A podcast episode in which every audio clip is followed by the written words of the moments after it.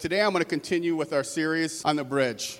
Um, last week we talked about Jesus created the greatest bridge ever known, our bridge back to the Father. He was the only one who could span the gap between our sin and a holy Father. And that was the bridge we talked about last week. This week we're going to talk about a bridge to unity, which is a hard thing in the church today. Because when I'm talking church, I'm talking Big C church, all of them. I'm not just talking our church. I'm talking to people outside that go to church nowhere, see the fact that we can't get along with this denomination, this denomination can't get along with this denomination, this denomination complains about this denomination and how they're going to hell, and how all of them are wrong if they're not that denomination. That's a problem, because what are people who don't know anything about Jesus seeing in that? If you guys can't get along, why should I want to be part of your group? And then we have to justify why we're better than the other group. I have got a friend of mine who's Catholic. We have a great time talking. I give him a hard time about his man-made doctrines. He gives me a hard time about our man-made doctrines. But we have one thing in common. Jesus Christ is the only way to heaven. It's by his blood that we're saved. And that's what we focus on, so we can have unity in Christ. And so when I'm talking about unity this morning, I'm talking about the unity we have as the body of Christ focused on one thing, and that's Jesus. And that will draw people to him. That won't be a hindrance against him. I start this morning off with a, with a little story. Once upon a time, there were two brothers who shared adjoining farms. For over forty years, they worked side by side, sharing equipment and helping each other out whenever they needed it. Then one day, a rift developed. It began with a small misunderstanding, and it grew into a major difference, and it finally exploded into an exchange of bitter words followed by months of angry silence. One day, the eldest brother, Pete, was out in his fields, and someone pulled up. Out jumped a man who approached Pete carrying a carpenter's toolbox. "I'm looking for a few days' work," he said. "Perhaps you have a small job I could do for you." "Well, yes, I do," said Peter. "See that creek down there? It's the border between my brother's farm and mine. My brother keeps it nice and deep to stop me from setting one foot on his beloved farm. Well, I'll oblige him. I want you to take that timber over there by the barn and build me a new fence, a real tall one, so that I don't have to look over at my stinking brother and his farm anymore." The carpenter was glad to have the work, said, "No worries, mate. I understand. Just point me to the post hole digger and I'll get the job done." So the carpenter set about working. Meanwhile, the farmer Pete drove into town to the cattle auction. When he returned at sunset, he was shocked to see what the carpenter had done. There was no fence.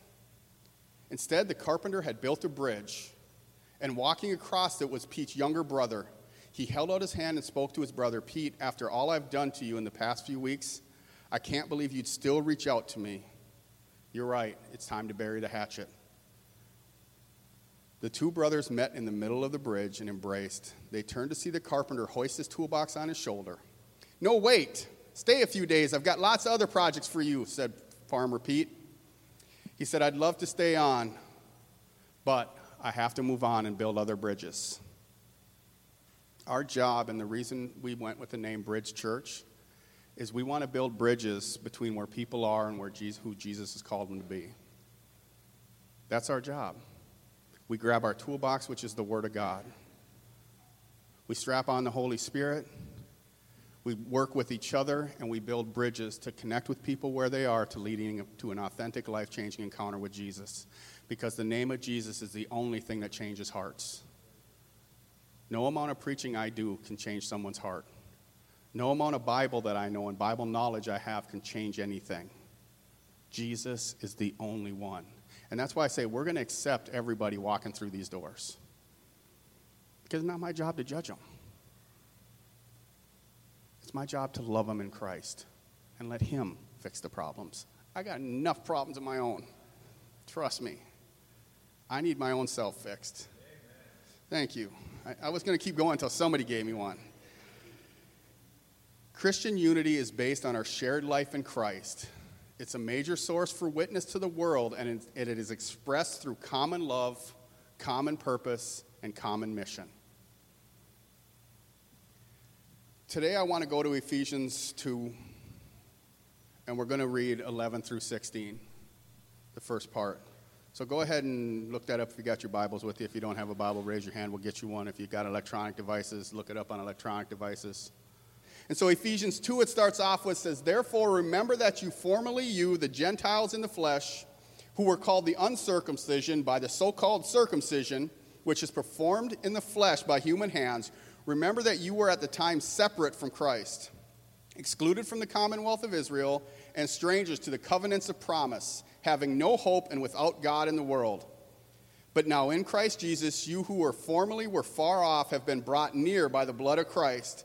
For he himself is our peace, who made both groups into one and broke down the barrier of the dividing wall by, abol- by abolishing in his flesh the enmity, which is the law of commandments contained in ordinances, so that in himself he might take the two into one man, thus establishing peace, and might reconcile them both in one body to God through the cross. Through about eight different steps this morning that the Bible talks about Christian unity. And I'm going to break some of these things down, but the first one, the hardest one for most of us to overcome, is guess what? Conflict's going to come. You're going to have problems. And if you look up John sixteen thirty-three, it says, I have told you this, that you will have peace by being united in me. He said, guess what? Before that, he said, guess what? You're going to have problems. Get over it, you big baby. That's Gene version, in case you don't read my version of the Bible. He said, get over it. You're going to have problems. But understand, I've overcome the world, so you can hang on to me. Now, in my life, I've gone through a lot of different things. I've had a lot of different problems. And this is since I became a Christian that I've had a lot of problems. Before I was a Christian, they were bad enough, but I just dealt with them. But when I became a Christian, and all of a sudden I see my my family starting to fall apart, and I go to God, and I'm like, seriously, dude, I am reading your word, I'm praying, I'm, I'm, I'm bringing your name, Jesus, to people. What am I doing wrong? Why is my life falling apart? And you know what he says? Are your problems bigger than me? Because I, I, I heard that one night, driving in my car, tears streaming down my face, praying for my kids, praying for some other kids that I knew, praying for some sick people I knew. And I'm just crying out. I'm like, God, why is all this happening? I'm doing all this for you. And then I finally shut up long enough. And that's exactly what he said. Are your problems bigger than me? So understand, if you're going through this something this morning, it's okay. Because your problem's not bigger than the God you serve. The God you serve will show up. So understand, conflict is going to come. You're going to have problems. The problem we have when conflict comes between Christians is we start to say words that are cutting to them. And then what does that do? That creates a barrier between us and a brother and sister in Christ. We can't focus on unity because we're focused on our differences. We're focused on they said this and they hurt this, and everybody in the world today is offended by something. Somebody's not going to like the color of my shirt this morning when they see it on the video, and it's going to offend them. Why? Because it looks like leather. I don't know. We get offended over everything. And one thing I learned from a, a speaker, Rod Loy, as I was listening to a leadership podcast, is he said, when, when you come to Christ, he said, you've given up your right to be offended. Why? Because we follow Christ. People are going to get offended, but I don't have to get offended with them. And if you want to do anything for Christ, understand the enemy don't like that because you're trying to pilfer his kingdom. So that's sometimes conflict is a good thing because you know you're doing something for Jesus. Why would the enemy want to attack you if you're not doing nothing for Jesus? I'll say that one more time. If you're a little too comfortable in your life, maybe you need to work a little harder for Jesus. Because our life's not supposed to be comfortable. We're supposed to be pursuing the cross. Ain't nothing comfortable about a cross. That was death. That was shame. And so whenever my life gets too comfortable, I'm like, okay, God, what can I, what can you do to screw this up today? And he'll put somebody in my life that just messes with how I think. And so I'm constantly growing. But what we need to understand is as conflict comes, Jesus is the bridge that will bring unity back. When we focus on his work and what he did on the cross, unity is brought back to his body. John twelve thirty-two, it says, "And if I be lifted up from the earth, all men will be drawn to my, drawn to myself." So he was telling people, he was telling his disciples, guess what? I'm going to be crucified on a cross. He said, but it has to happen because when I'm lifted up, people will look to me and see the salvation that's in my name. Jesus was lifted up to the cross and killed in shame. All men will be healed when they look to him. Now, the healing that Jesus brings is a healing of salvation. It's a healing of hope. It's a healing of peace. It's a healing of joy. It's not a healing necessarily of a physical thing. Now, he did do that because Isaiah fifty-three says he took the stripes on his back for our healing. And that's physical healing. So Jesus said, guess what? Yes, healing is part of the deal. But what do you want more, a physical healing or you want time with me? How many of you guys have ever sat at home and say, God, I just wish you'd end this and take me home because things would be better in heaven? If you haven't, get there. Because Paul was there, wasn't he? He said, I wish I could die and go to heaven and hang out with God, but God's got me here for something else. And sometimes you say, God, that something else is just really hard and it doesn't make sense. And you say, fine, God, it's your deal. I'm going to keep moving forward. When we understand that Jesus is our bridge to unity, we're able to forgive other people. Why? Because he first forgave us, right? So this morning, if you have an offense, and I, Jesus talked about it a few times, if you have anything against your brother before you come to the altar, go, go ask for forgiveness first. Because you have to have a right heart to receive from Jesus, and a right heart is a forgiving heart, because you were forgiven when you were still his enemy. And me too. While I didn't love Jesus, he forgave me. He said, I'm going to come in, I'm going to make you new. In the Good News translation of, of John sixteen thirty-three, it says, I have told you this, that you will have peace by being united with me. And the reason I went back to that is because of this last part. It says, the world will make you suffer. How many of you guys want to suffer this morning?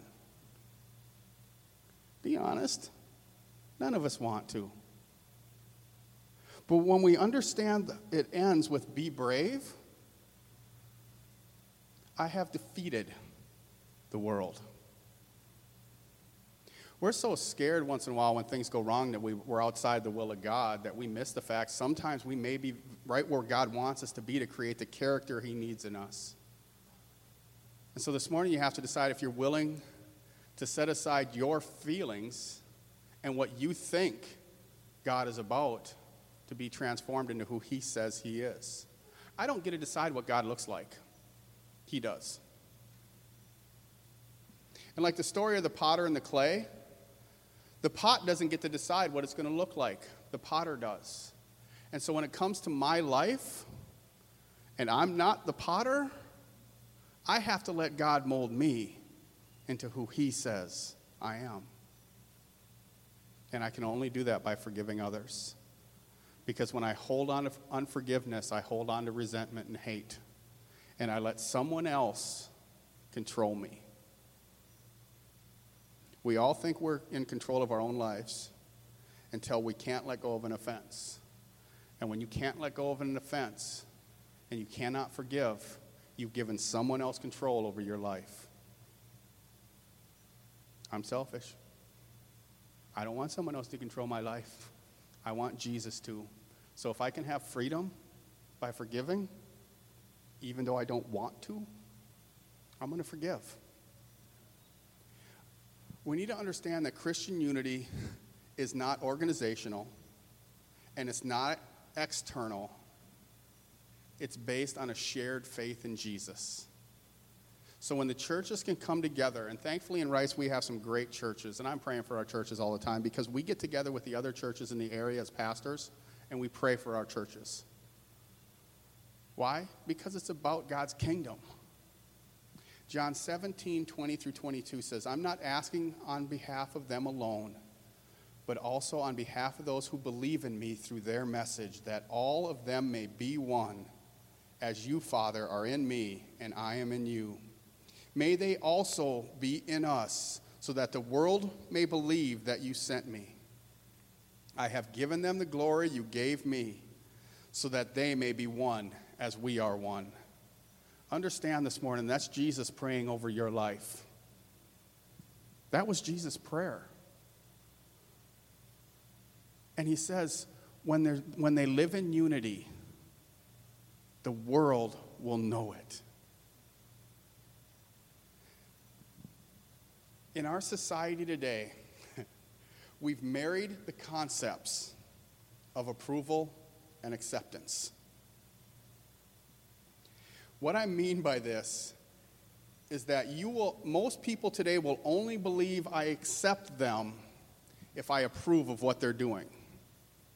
And they're two totally different definitions.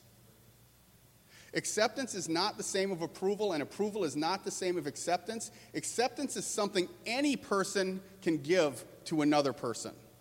You don't need a degree, you don't need some training, you don't need some qualifications to accept somebody, do you? But it says, I receive you as you are. And isn't that what Jesus did to every one of us? When you read stories of Jesus meeting people in the Bible, he accepted everyone, didn't he? But here's where the twist comes in. Did he approve of sin? Sin is sin, no matter what. Jesus accepted people and then always said, go and sin no more.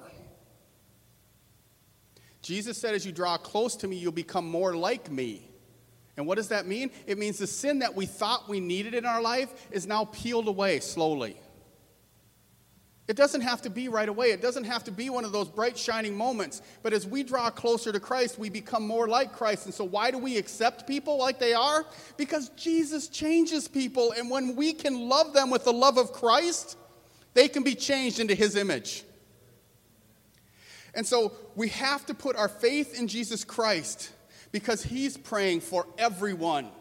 Nowhere in the Bible does it say there's only certain people Jesus cared about or certain people Jesus prayed for. He said, if anyone comes to me, if anyone calls on the name of the Lord, everyone who comes to me is saved. He doesn't say there's a, there's a prerequisite to it. He doesn't say have things fixed, have things cleaned up, have your life perfect. He says, come in messy. We'll clean up the mess. Now, we talked about it last Sunday in our Next Steps group. We want to be one of the messiest churches around. We just do. I want the mess that is people seeking Jesus, the good, the bad, and the ugly that was me, because I can guarantee there ain't one of you that would have invited me to church. I had three earrings, flat top, shaved head, black clothing, wore Raiders outfits, and walked around with that attitude. I would punch you if you looked at me funny. How many of you guys would have invited me to church? One of you, sweet. That's who Jesus is looking for. I was driving around Pine City. I was I worked over there as a pastor for a year. I got to tell you the story. It was awesome. I'm driving around with the senior pastor over there, and we drive by these youth, all in black clothing, got them skull masks on. And I looked at him, and I said, that's who I want in our youth group. He's like, why? I'm like, because they are sold out for what they believe in. If we can introduce them to Jesus, they're going to be sold out for Jesus, and they're going to change the world. Don't look for people cleaned up. Look for people who have passion. Because when we can redesign that passion into the unity of Christ, it will change the world. Why do we do what we do? Because Jesus says we must protect our unity. In Ephesians four three, it says, make every effort to keep yourselves united in the Spirit, binding yourselves together in peace. So how do we protect our unity? We have to forgive people. If someone offends you, forgive them. Talks about going to someone if they've hurt your feelings and try to forgive them. Because what happens with forgiveness is freedom. Now, if they don't forgive you, so what? You've asked for forgiveness. Move on. Don't hang out there and try to earn their forgiveness. Because it means they have a hang up. And if you can't forgive somebody, you got to hang up. And bring it to Jesus and say, Jesus, I want to forgive this person, but I can't. you have to forgive them through me. Sometimes we need to do that. We have to work together for the common good, which is Jesus Christ. And we have to understand that no matter what is going on in our life, that God is good all the time. Our circumstances do not get to decide if God is good. God is just good. Jesus is just good. We don't have to agree with everyone. We don't have to agree with everything everyone does. But Jesus did call us to love one another with a love that shows his kindness. Because in his word, it says God's kindness will lead them to repentance. Nowhere do I read your judgment is going to bring anybody to Jesus.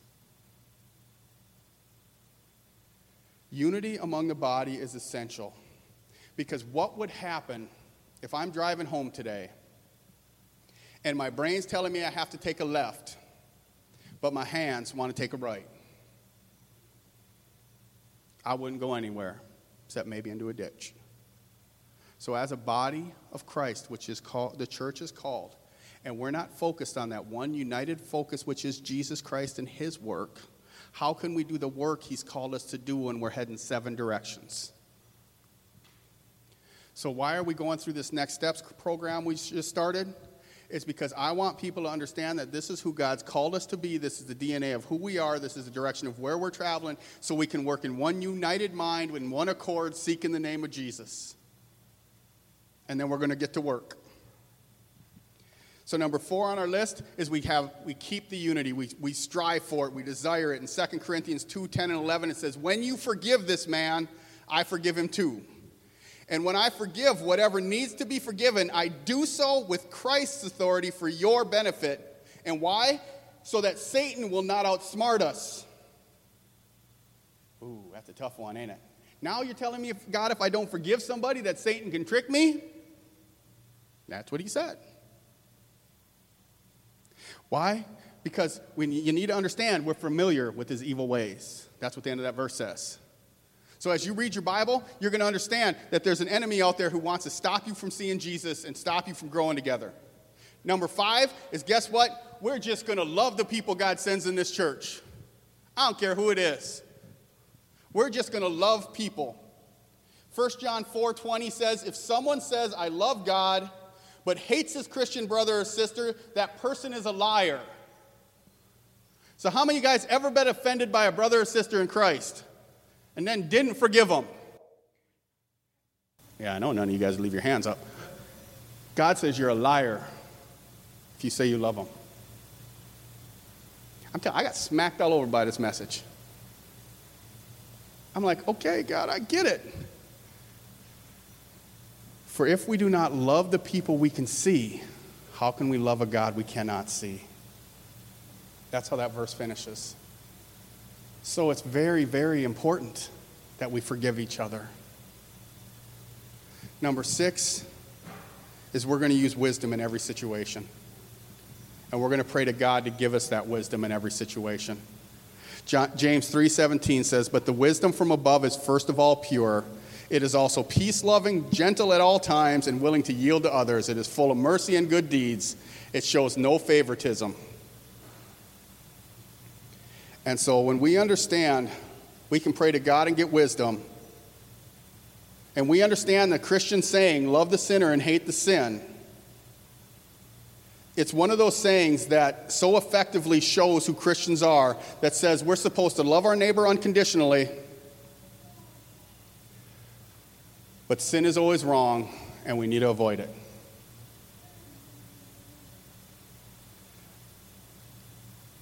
We like to say that saying, and then we use the hate the sin to hate the person.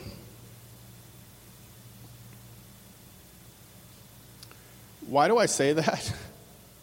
Because I've seen a lot of churches jump on a lot of sins that they think are worse than other ones and condemn people. Jesus died for everyone. Jesus wouldn't have had to come if the religious people had had it right. Sin's wrong. But if we're going to be a messy church, people are bringing it here. Why? Because they need Jesus, not because they're fixed already. Seventh thing is we're going to bring peace between people. Ephesians two fourteen says, "For Christ himself has brought peace to us. He united Jews and Gentiles into one people when in his own body on the cross he broke down the wall of hostility, hostility that separated us." Again, it's Christ that brings unity. It's Christ is enough. It's not Christ plus anything that gives us salvation. It's Christ. Jesus is the only one. And the last one is we're going to be at peace with others. And Hebrews, I, I, I really like how they say it, because to me it says, "Pursue peace with all and holiness without which no one will see the Lord." And to me, to pursue something means you're running after it with everything you got. Are you pursuing peace with everything you have this morning with your brothers and sisters in Christ? Are you pursuing God with that same passion? Are you pursuing the cross with that? John repeatedly emphasized he sent him to be Savior of all who believe in him. But how can the world believe in Jesus, Paul explains in Romans ten, fourteen through fifteen? How then will they call on him who they have not believed? How will they believe in him who they have not heard? How will they hear without a preacher? Or how will they preach unless they are sent? Just as it is written, how beautiful are the feet of those who bring the good news of good things. Understand this morning as we finish up service, when you walk out of here today, you may be the only Bible people ever read. What Jesus do you want them to see? Do you want them to see one that's pull, you know, I went to church this morning, I had to get up early? Or you want to be that person that says, "Guess what? I gotta go meet with God today. It was amazing." That says everyone can come, because when you come, you ain't going to leave the same. Jesus has freedom for everyone.